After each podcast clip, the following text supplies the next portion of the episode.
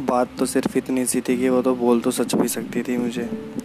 लेकिन मैं हमेशा पूछता रह गया, उसने कभी भी सच नहीं बोला। हमेशा मैं उम्मीद रखता था कि वो मुझे कुछ भी बोले, मुझे अच्छा ही बोले। और ऐसा होता भी था, मुझे काफ़ी चीज़ें अच्छी लगती थी। उसका नटखटपन, उसका छेड़ना, उसका शरार, उसका गुस्सा करना, मुझे सब कुछ अच्छा लगता था। मैं कुछ चीज़ों की उम्मीद भी करता था कि मैं कुछ भी चीज़ पूछूँ उसका जवाब मुझे ना मिले। मैं खुद चाहता था कि मुझे कोई ऐसी बात न सुनने को मिले जिसकी वजह से मेरे दिल को ठेस पहुँचे। लेकिन किस्मत को कुछ और ही मंजूर था। मैं समझ ही नहीं पा रहा था कि ये सब हो क्या रहा है। बस मैं इतना जानता था कि जो भी हो रहा है,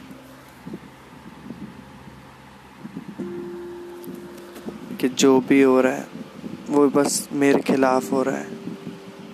मैं सोचता था कि जिस तरीके से सब हो रहा है, वैसे लगता है कि मेरे शरीर से मेरी साँसें छूट रही हैं जुदा हो रही हैं। दर्द समझने वाला कोई भी नहीं है, मैं और मैं अकेला हूँ। पता नहीं मैं कैसे कैसे जी पाऊँगा उसके बिना।